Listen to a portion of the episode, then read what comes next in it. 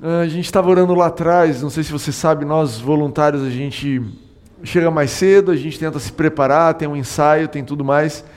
E nós vamos lá para trás orar, e eu estava orando e a gente estava sentindo, comecei a sentir algo no meu coração a respeito de uma mensagem que eu já preparei há um tempo atrás. A gente vai estar falando sobre nenhum outro nome. Nem, não existe salvação em nenhum outro nome, só o nome de Jesus. E é, queria começar agradecendo vocês por estarem aqui. É, a decisão de fazer parte dessa igreja é uma coisa muito preciosa para mim. É uma coisa que me abençoa muito. Eu não sei se você tem a sensação de estar fazendo parte da história, se você tem sensação, se você percebe a importância que é a tua presença aqui. Eu tenho uma, uma gratidão enorme em fazer parte do time de Deus, sabe? Eu torço para o Corinthians, então, assim, é, a torcida a gente se sente parte do time que está jogando. Tudo bem que a gente perdeu, andou perdendo aí ultimamente. Ricardo me deu uma olhada ali, que torce para o Cruzeiro. Já entendi a sua olhada aí, Ricardo, tá tranquilo. Mas uh, eu, eu e você, a gente faz parte de tantos times, né? Talvez o lugar onde você trabalha, eles chamam isso, oh, você faz parte do time da empresa tal. Talvez na sua academia, talvez você tenha um hobby que você faz parte de um time. E é muito legal quando você olha um time bacana, um time bom, que funciona bem, que tem bons resultados e eles te convidam para fazer parte. E é assim que eu me sinto quando Deus nos convida a fazer parte da igreja do que Ele está fazendo na terra hoje, sabe? Eu não estou falando por mim como pastor, mas uh, o fato de você fazer parte do que Deus está fazendo na terra em 2018, no Brasil, no Rio de Janeiro, em Ipanema, é algo é, louvável, sabe? É uma honra muito grande, ao meu entendimento.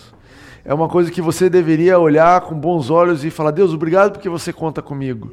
E não, talvez, ah, ter medo disso ou achar que isso não tem nenhum valor, mas reconhecer, Pai, que bom, de todos os, de todos os times, eu quero fazer parte do seu time. E obrigado porque você está contando comigo. E Ele é um Deus que opera, né? Não sei se Há um tempo atrás o Daniel pregou aqui e eu acho que foi um exemplo que me marcou muito. Ele falou que a aliança que Deus estava fazendo com Abraão, o fato de Deus passar sozinho ali naquele ritual e Abraão falar: Abraão, vou fazer um pacto com você, mas eu vou passar sozinho. Era como se Deus estivesse assinando o contrato nas duas, nos dois lados, sabe? Quando você tem um contrato, você vai alugar um negócio e tem duas, tem ali quem está alugando e quem está é, tem o inquilino e tem o proprietário. E, e um tem obrigações e, dever, e, e direitos, e outro tem obrigações e direitos, e Deus assinou os dois lados. E é isso que aconteceu com a nossa vida, sabe? Quando Deus te salvou e quando Deus te recebeu, Ele falou: Olha, eu vou assinar ao lado de quem está provendo vida, de quem está te provendo graça, de quem está te dando o que você precisa. Eu estou do lado das pessoas, é, eu estou nesse contrato, estou do lado daquele que vai te guardar, que vai te conduzir, que vai garantir que vai tudo bem. E também estou do lado de quem está dentro de você causando a mudança. Eu também estou do lado de quem está dentro de você gerando fé, mudando a forma como você vê a vida, mudando o teu coração, transformando as coisas que você ouve em coisas boas, transformando o que você vê. E aí você vê tantas histórias na Bíblia assim, de pessoas que ah, vão crescendo e vão amadurecendo. E a Bíblia é muito legal porque ela não esconde as falhas. E eu me sinto assim, eu sinto que talvez se algum tempo depois, eu não sei como é que o mundo vai funcionar, talvez escrevam uma Bíblia sobre o que a gente está vivendo. Eu penso que quando as pessoas da Bíblia estavam vivendo o que está escrito na Bíblia, a Bíblia não estava escrito sobre o que elas estavam vivendo. Entendeu? O camarada estava lá numa guerra e para ele ele só estava atacando uma pedra no gigante. E depois de muito tempo, isso virou escritura sagrada. Isso virou a Bíblia. Virou uma palavra que gera vida no coração de outras pessoas.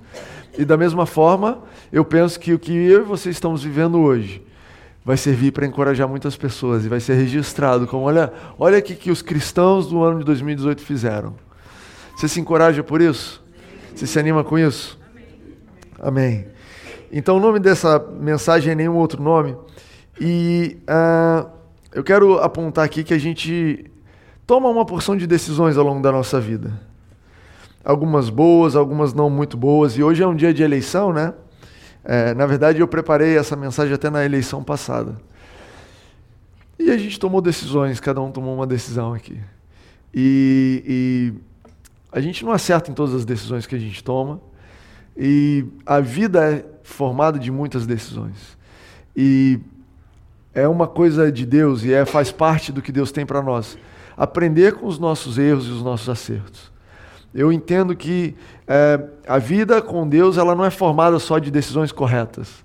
É, infelizmente, nós tomamos decisões precipitadas, decisões mediante uma informação, e aí é que eu estou me usando do, do contexto de, de eleição, mas eu não estou falando de eleição especificamente, estou falando das decisões da nossa vida. E é muito importante nós reconhecermos os nossos erros, temos humildade para isso. Isso é ser cristão. Isso também é ser guiado pelo Espírito Santo. É você saber que você não é o que você é, você não é reconhecido pelo que você faz, o seu poder, o seu valor não está em fazer tudo certo. Você já se livrou dessa, desse cargo, desse peso, desse uniformezinho de quem acerta tudo? Olha, eu, eu desejo que Deus te liberte disso dessa noite se você ainda não se libertou. Seja livre. Não livre para errar, mas livre para conviver com os seus erros de uma forma sadia. E qual é a forma sadia de conviver com os nossos erros? Aprender. Aprender com os erros. Eu tomo decisões erradas? Tomei. Fiz bobeira? Reconheço e mudo. Reconheço e mudo. Uh, tem uma frase que até esqueci de anotar quem é, o, o, é um técnico do, de basquete lá dos Estados Unidos, que ele diz assim: errar não é fatal, permanecer no erro pode ser. E é interessante isso. É, a Bíblia mostra muito isso para gente. A Bíblia conta histórias de pessoas que erravam, por exemplo, Davi comete erros graves, mas quando eles são confrontados, olha, você errou, você via um coração pronto a se arrepender, a se humilhar, a falar, eu errei mesmo, me desculpa. Gente, eu errei, vamos para o outro lado. E Deus reconhecia isso como justiça, Deus reconhecia isso como um bom coração. Deus via isso com bons olhos. E você vê outras histórias de outras pessoas na Bíblia que às vezes cometiam erros muito mais sim, simples ou, ou, aos nossos olhos menos graves. Tem a história de Saul, por exemplo, para comparar com Davi, que Deus mandou ele matar todos os animais e, e, acabar com uma vila e ele manteve alguns animais e o rei. Me parece um erro menos grave do que o que Davi fez, por exemplo. E quando confrontado com o erro, quando alguém chegou para ele e falou: Olha, você errou, você não deveria ter feito isso. Ele falou né, para Samuel na época: Ele falou, é, Samuel, mas finge que está tudo bem. Não me desonra na frente desse pessoal, não. Vamos fingir que está tudo bem e a gente continua aqui. E isso, aos olhos de Deus, foi visto como uma coisa muito má. Então, faz parte das nossas decisões, da nossa vida, reconhecer o que a gente erra, reconhecer, mudar. Você não precisa fingir. Você não precisa achar que o seu valor está em acertar tudo. Não sei se você já teve um amigo desse. Eu acredito que em alguns momentos eu já fui esse amigo também. Que tudo que você fala, ele tem um argumento e está certo. Sabe essas pessoas? Aí até que eu me dei conta que eu estava ficando insuportável a mim mesmo. Caramba, eu nunca estou errado em todas as conversas. Cadê a Rene? Para falar um amém. Ele está com as crianças hoje. Não sei se você tem um amigo assim, cara, não é o caminho. Não é o caminho, não é o caminho. Uma outra coisa que Deus nos dá, né? Outra prática que a gente precisa ter na nossa tomada de decisão é ouvir o Espírito Santo. A gente fala isso aqui o tempo todo, a gente teve agora o Crescendo em Fé lá na Barra. E o pastor Mari Blackwelder, na sexta que eu pude estar. Quem aqui pôde ir, ir algum dia, pelo menos? Ah, que legal. Que bom que vocês foram representando a gente. Uh, quem não pôde ir, se prepara ano que vem. É, um, é uma quinta, sexta, sábado. Acho que domingo, às vezes sim, às vezes não. E é bom, tem uma. Sempre tem alguém de fora pregando sobre fé, principalmente. E o Mauri estava pregando, então. É um pregador lá da, da, dos Estados Unidos, do Colorado, não sei. Não sei de onde ele é, Oklahoma. Tulsa, isso mesmo. E aí ele estava falando sobre ser guiado pelo Espírito Santo. Estava contando a história de uma irmã dele e a gente conta histórias não para que você creia nas histórias, mas para que isso te inspire, você veja, é, possa identificar. A nossa fé está na palavra, nas promessas. Romanos 8, 14 diz: Todos aqueles que são guiados pelo Espírito Santo são filhos de Deus. É muito claro, a Bíblia é clara sobre sermos guiados. João 16, Jesus fala: Olha, vou mandar o Espírito Santo, um novo Paracletos, um novo Consolador para que ele te guie. Mas a história que o Mauri estava contando, achei pertinente. A irmã dele estava dirigindo e estava é, num caminho indo para o banco e ele disse: Olha, ela não botou uma roupa especial, não botou maquiagem, porque ela ia no banco rapidinho. Lá na cidade onde ela mora tem um banco drive-thru, não precisa nem sair do carro. Então ela nem se preparou. E aí, no meio do caminho, o Espírito Santo falou para ela: Entra nessa loja aí de antiguidades. E ela, pô, Espírito Santo, eu não tô nem de maquiagem, tô nem pronta para sair do carro, eu, eu só. Sabe o que, que é isso? Aqui na Zona Sul não tem isso, não? Será? O pessoal descer do jeito que tá e vão com isso mesmo? Tem, não é? De vez em quando você encontra essa pessoa na rua. O Espírito Santo também usa essas pessoas. E aí tocou no coração dela e ela falou: Não, mas eu não posso. Passou reto, daqui a pouco lá na frente ela sentiu, sabe, algo dentro de você, à medida que você vai não é algo que é um privilégio de quem é cristão há muito tempo. Ouça o que eu estou falando. Não é questão de tempo de igreja, mas é uma questão de tempo com Deus. Entende isso? Você pode ser recém-convertido e gastar um tempo intenso com Deus e ouvir de Deus e Ele te guiar e você aprender rapidamente a ouvir a voz dele. Você pode passar anos frequentando a igreja sem nunca discernir a voz dele, sem nunca aprender a discernir.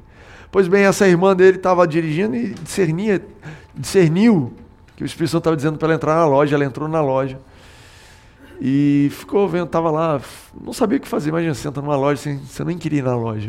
E ela está lá, daqui a pouco ela ouve uma mulher falando com o marido alguma coisa e ela sentiu assim, olha, é para você falar com essa pessoa. Então ela se dirigiu à pessoa e falou, olha, eu vim aqui em nome do Deus Altíssimo, ele me mandou aqui para falar com você. E ela não sabia nem o que falar, porque ela só sabia que Deus tinha mandado ela falar. Em resumo, a mulher começou a chorar, começou a se abrir, ela não teve que falar nada, ela só disse isso. E isso foi a história toda.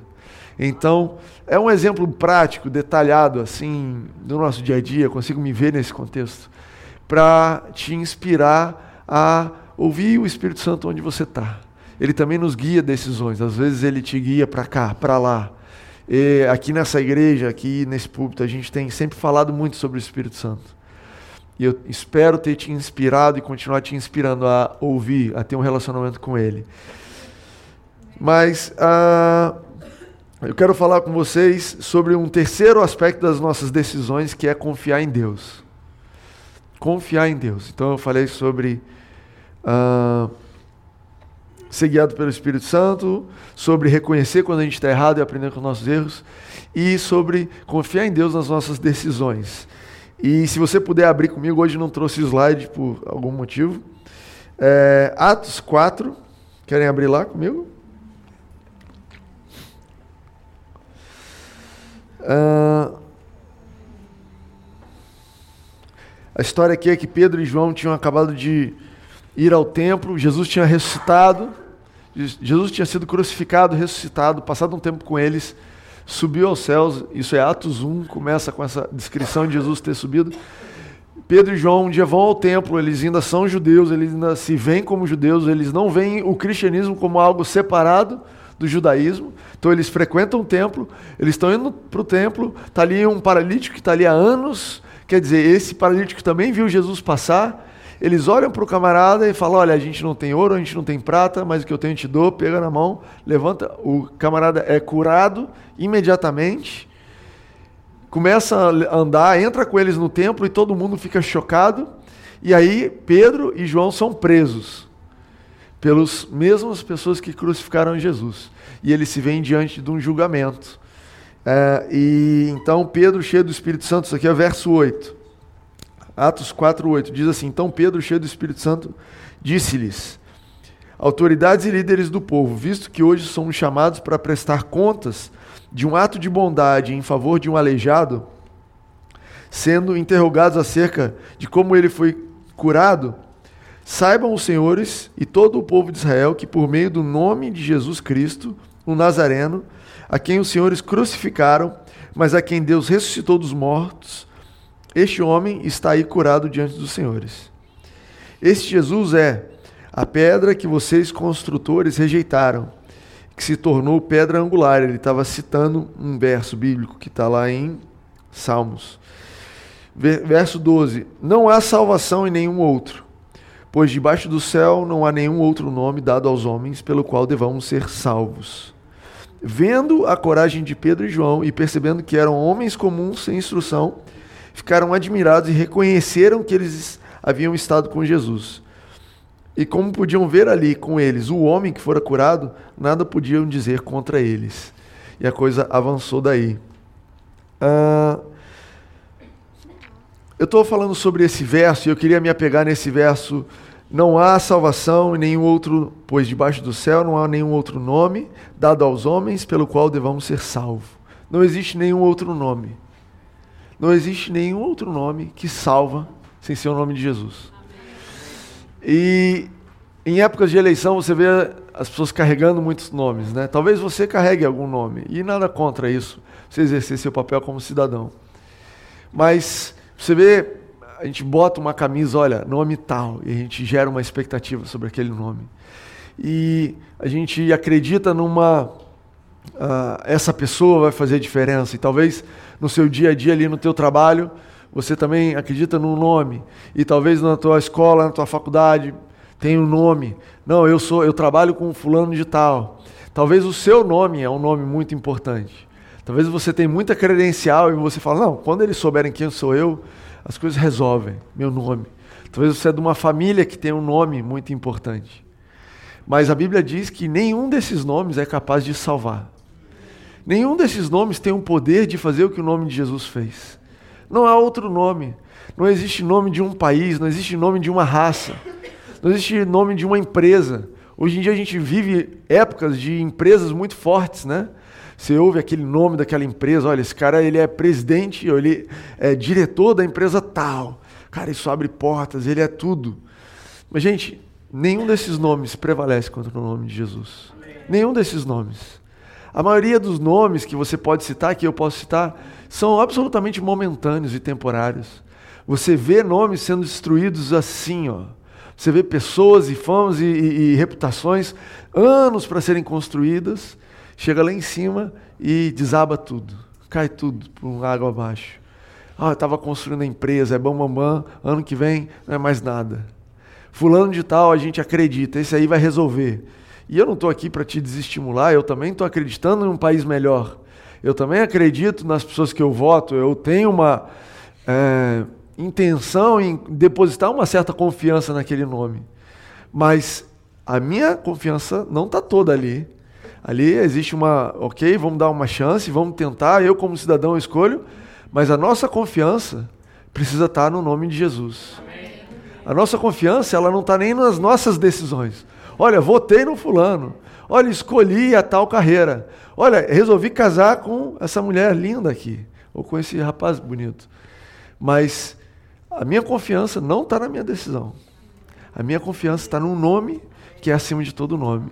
A minha confiança está no que Jesus vai fazer nessa situação. A minha confiança está em Jesus acima das minhas decisões. E eu acho isso importante e eu queria deixar isso claro para você que as suas decisões elas estão abaixo do nome de Jesus. Que o nome de Jesus ele está acima de cada uma das suas decisões. Amém, Amém para isso aí? Amém. Essa afirmação dos discípulos ela foi feita numa situação complicada. Né? Você já foi. Alguém aqui já testemunhou? Não, não fala não. Eu já testemunhei na presença de um juiz. Já fui é, é, citado num processo, tinha a ver com uma empresa que eu tinha e compareci perante o juiz. Gente, não é legal não. Não recomendo. Não é bom. Talvez é similar, talvez. Sabe quando o policial te chama? Não sei quem aqui tem o hábito, como eu, de todo domingo, depois do culto, assim que encontra uma lei seca, separado. Vocês não têm esse hábito? É um hábito que eu venho desenvolvendo aí há um tempo. Eu vejo uma lei seca, eu falo, ah, vou ser parado aqui. E sou constantemente parado depois do culto, para estimular aqui a minha, fé. Então não é legal, você é parado, você vai na, na presença de uma autoridade. É, essa pessoa pode tomar decisões que impactam a sua vida, né? Pedro e João, eles estavam diante das pessoas que tinham crucificado Jesus. As pessoas eles não era é, pela, pelo tempo aqui, contando, não eram dois meses que eles tinham crucificado Jesus. Você está falando de pessoas que têm é, não só poder para fazer algo com a sua vida, como fizeram algo com a sua vida, com alguém perto de você, algo cruel. Não é uma multa que eles vão tomar, não vai perder a carteira, não. Então a gente vai te crucificar, a gente vai matar você. E eles estavam ali diante disso. E diante dessa situação dura, que, que eu faço? Eles tiveram esse discurso: olha, não existe nenhum outro nome. Olha, eu sei que vocês têm muito poder, mas o nome de Jesus tem mais poder do que vocês. Eles estavam tão conscientes do poder de Jesus na vida deles que eles, diante de um alguém que poderia fazer algo contra o corpo deles, eles podiam dizer: Olha, vocês crucificaram Jesus, mas Deus o ressuscitou esse homem está salvo e está curado pelo nome de Jesus, e é nesse nome que eu creio, e não, é, não existe nenhum outro nome. Gente, foi uma afirmação ousada. E eu me vejo nessa situação porque é, é curioso que momentos antes, tempos antes, eles estavam como? Entrando no templo para adorar a Deus e curaram ou, ou, ministraram a fé daquela pessoa e, e curaram aquele aleijado. Você imagina isso? Você está indo para a igreja, indo para o culto. Na esquina ali você encontra alguém, você ora, essa pessoa é levantada. Cara, você imagina a euforia, como é a nossa alegria em ver o poder de Deus sendo manifesto? Imagina que você e eu, a gente não vê milagre todo dia. E eu acredito que para ninguém é normal ver milagre. É uma coisa sempre extraordinária, sempre fora do comum. E eles estavam ali, eles participaram do milagre. As pessoas entraram para o templo e, e, se não me engano, nessa, foi nesse episódio que 5 mil pessoas resolveram entregar a vida para Jesus. Imagina o culto que eles participaram. É uma coisa fantástica, que eu, às vezes, sonho em, em, estar num lugar desse. Imagina o que, que é a coisa. Você está numa igreja que, de repente, 5 mil pessoas se entregam para Jesus. Imagina o que é isso. E aí, momentos seguintes, eles são presos e são levados diante de um tribunal. E eu me identifico com isso, porque às vezes eu penso, eu percebo a minha vida assim, essa gangorra de momentos, sabe? O momento eu estou orando, glória a Deus, o meu telefone toca e meu sangue sobe. E depois, em seguida, eu tenho que ir para o trabalho e tenho mais notícias, e aí eu vou para o almoço e falo de Jesus para alguém, e essa pessoa chora, ou o Espírito Santo fala comigo, e é bom demais, e no caminho eu encosto meu carro no poste e eu tenho que ligar para o seguro. Sabe essa dinâmica de viver que é linda e gostosa depois que passa. depois que passa é bonito, né?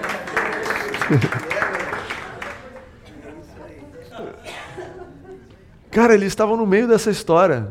Eles estavam no meio disso. E eu estou dizendo isso para lembrar vocês que eles, eles pararam para pensar e viram, cara, o nome de Jesus é maior do que o que vai acontecer aqui. O nome de Jesus é maior do que qualquer decisão que eu possa ser tomada errado. Pô, Pedro, eu falei para você não falar isso para eles. Pô, João, eu falei para você não fazer isso. É, eles podiam cutucar ali e falar, pô, eu ia para o templo sozinho, resolvi com esse camarada, falei para não curar o outro, ele curou. Sabe, pode rolar uma conversa assim na cabeça deles. Do mesmo jeito que você, muitas vezes, é tentado a pensar que escolheu as coisas erradas, escolheu ir pelo caminho errado que se as coisas estão dando erradas, que se as suas decisões foram erradas, então Deus não está contigo. E aqui está uma história na Bíblia de dois homens que Deus estava com eles e ainda assim passaram por apuros. Ainda assim passaram por apuros. Eu quero que você lembre disso. Eu quero te encorajar a guardar isso no teu coração. Sabe, mais forte do que as minhas decisões, mais forte do que essa montanha russa, maior do que hoje está tudo bem, eu estou numa boa, e amanhã eu recebo uma notícia que me choca. Maior do que tudo isso é o nome de Jesus. Não existe nenhum outro nome que salva. Não existe nenhum outro nome que cura. Só o nome de Jesus. Amém para isso aí? Agora existem muitos supostos salvadores, né? É, eu tenho eu tava, eu tenho acompanhado, tenho por algum motivo, tenho falado para vocês isso que Deus me deu uma curiosidade muito louca pelo, pela Segunda Guerra Mundial. Eu tô assistindo os documentários do Netflix, lendo os livros e correndo atrás. E o que acontece ali na Segunda Guerra Mundial, se você for estudar um pouquinho, você vai ver alguns movimentos acontecendo de ideologias e ideias que se propuseram a salvar o mundo. Você tem um, o nazismo é, alcançando o auge, e se você vê a história da Alemanha e você vê o que o nazismo fez, era difícil você argumentar contra. Depois que caiu, ok, aí a gente sabe que aquilo lá não servia para nada. Mas, pô, pegou um país que estava arruinado e começou a erguer e o pessoal não tinha dinheiro para comer e tinham, passavam fome. De repente o país começou a se levantar. O país que estava é, envergonhado, opresso, por causa de uma, um tratado da Primeira Guerra, começou a, se, a ganhar um orgulho de volta, começou a tomar os territórios de volta. E eu estou falando de um curso assim de 20 anos, a coisa foi andando e foi melhorando. Então existia uma ideologia por trás daquilo, existia um nome, né, o nome de Hitler. Existia ali uma, um movimento que se propunha a salvar a Alemanha. Se propunha a salvar até a raça humana. Eles tinham uma proposta para a raça humana, a raça humana versão é, nazista né, deles, ariana. Mas o ponto é que foi uma ideologia. Existe uma outra ideologia, que é a do comunismo, que também você vê ela se erguendo, também nesse século XX e você vai ver países ganhando e desenvolvendo e as coisas e você chega a um ponto, se você vai vendo a história da Segunda Guerra Mundial, por exemplo, você vê que por pouco essa ideologia não ganhou, por pouco isso não se é, é, sobrepôs a todas as outras ideologias, todos os outros países juntos, raças e tudo mais, e muita coisa foi por um triz. E eu acredito que a mão de Deus, ela conduz a história por um triz. Ela conduz a minha história, conduz a história maior. Sempre parece que foi assim, quase, e aí não foi. Ah, e aí não foi. E eu vejo Deus conduzindo isso assim, falando, olha, eu, eu conduzo esse negócio, vocês podem fazer, mas no finalzinho eu, eu, eu, eu, tenho, eu tenho meus métodos de conduzir essa história toda. Sabe? E isso não quer dizer que você precisa ficar alheio à história, que você precisa sentar no banco e deixar a história acontecer, não. Eu acho que eu tenho uma fé, eu creio que nós aqui fomos chamados para escrever a história, nós fomos chamados para participar, para participar com a nosso, nosso engajamento, com a nossa mente, com a nossa criatividade, com aquilo que Deus nos deu de melhor, mas reconhecer que Ele está conduzindo isso. Agora, essas duas ideologias e muitas outras ideologias, o capitalismo é uma ideologia, é, trabalhar 80 horas por semana é uma ideologia. Uh, cara, tem tantas. Nenhuma delas, nenhuma delas tem poder de salvar. Nenhuma delas se sustentou. E eu oro para que Deus nos livre de todo tipo de ideologia. E aí, talvez eu volto no assunto de eleição. Sabe, eu oro para que Deus mantenha o nosso país livre de ideologias, ideias furadas que pregam a salvação, que talvez por um tempo mostrem uma evolução, e aí eu estou falando de direita, esquerda, meio, embaixo, em cima, qualquer coisa. Eu estou falando de uh, um, povo que é guiado pelo Espírito Santo e consegue perceber a verdade, que consegue perceber, consegue contribuir com coisas que não são perfeitas, mas é, são, avançam. Povo que sabe ser oposição, sabe ir contra as ideias que não são boas. Sabe, eu, eu tomei uma decisão nessa eleição que é, as pessoas começaram a me perguntar, até hoje o, o Bento, meu filho, estava, pai, quem que você votou? Eu falei, filho, eu não estou falando para ninguém que eu voto. Por quê? Porque está tá gerando tanta confusão e eu não quero que o meu, a minha cidadania ou qualquer decisão da minha vida me impeça de falar de Jesus para os outros. Eu entendo que, acima de tudo, o meu compromisso é com Jesus. E qualquer coisa, qualquer decisão minha, olha, eu, eu, talvez eu não deveria nem expressar aqui que eu sou corintiano, se isso vai te impedir de ouvir Jesus. Se você é um palmeirense, tem algum palmeirense aqui? Não, não precisa se identificar. Se você é uma pessoa que não concorda comigo e se o fato de eu expressar minha opinião te fecha os seus ouvidos para ouvir o que eu vou te falar sobre Jesus, então eu quero me privado desse meu direito de expressar minha opinião em favor do que Jesus fez, sabe? E eu não estou aqui sendo contra você dizer a sua opinião sobre candidato nem nada disso, mas eu estou aqui falando sobre é, a gente, nós nos lembrarmos de qual é o nome que nos sustenta. Nós nos lembrarmos qual é a bandeira que a gente carrega, sabe? Olha, a bandeira sobre a minha casa é a bandeira do Senhor Jesus. o que marca a minha vida é o nome de Jesus. Eu quero ser lembrado como uma pessoa, um filho de Deus, que honrou o nome de Jesus em todas as circunstâncias.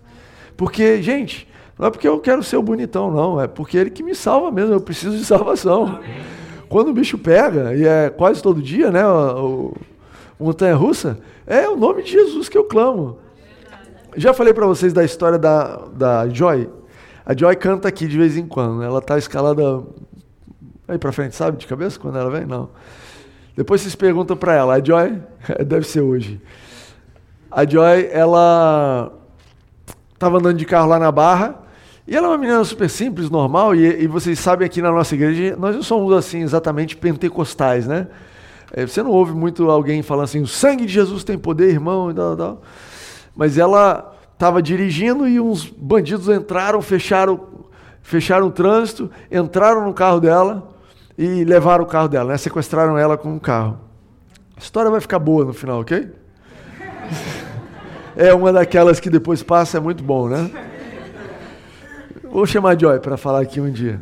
Mas, uh, cara, ela disse que do nada, a única coisa que ela conseguia falar é o sangue de Jesus tem poder. E ela começou a orar e clamar o nome de Jesus e o bandido, cara, o que você está fazendo? Eu estou clamando o nome de Jesus, está louco? E ela foi clamando e foi orando. E a história é bizarra, porque é, os camaradas. Cara, eu nem me lembro dos detalhes, mas basicamente devolvem ela com o carro é, levam o computador dela que depois acham, e umas semanas depois prendem esses caras lá na barra e aí anunciam que, olha, precisa de alguém que possa ser testemunha para eles serem presos, senão a gente vai ter que soltar. E ela foi na delegacia, testemunha contra eles, eles foram presos. Então, assim, o negócio, ela foi realmente instrumento de justiça ali, de uma forma inesperada e não sofreu nenhum dano. Mas a verdade é que quando o bicho pega, meu querido, você não vai falar assim, cara, olha, eu vou, eu sou do partido tal, né? Não, tá, tá mal, sabe, de noite, quando você está com aquela dor no estômago, não sabe o que fazer. Você não vai, cara, Jesus, é, é o seu nome mesmo, cara. É só esse nome que me salva. É só esse nome que tem poder. Jesus me, me ajuda, Jesus me salva. Jesus toca o meu coração, muda a situação, me cura. Jesus é só você aqui. Jesus, Jesus. Sabe, às vezes a gente chega num ponto que a oração é Jesus, Jesus, Jesus. Não tem, não tem verbo, não tem mais nada. Jesus, Jesus, Jesus, Jesus, Jesus, amém. É o que eu tenho para hoje. Você já teve nessa situação? Cara, que isso, gente? E funciona. amém. Amém. Graças a Deus pelo nome de Jesus eu quero encerrar eh, falando que é, é muito importante, um dos motivos que eu estou dizendo isso para vocês e essa história toda tem a ver com nós não deixarmos que as nossas decisões nos distraiam da verdade que Jesus é quem está cuidando da nossa vida. Até escrevi aqui o motivo que nós precisamos nos lembrar disso, assim como os discípulos se lembraram naquele dia, é porque a vida é cheia de distrações. Você precisa tomar decisões importantes todos os dias.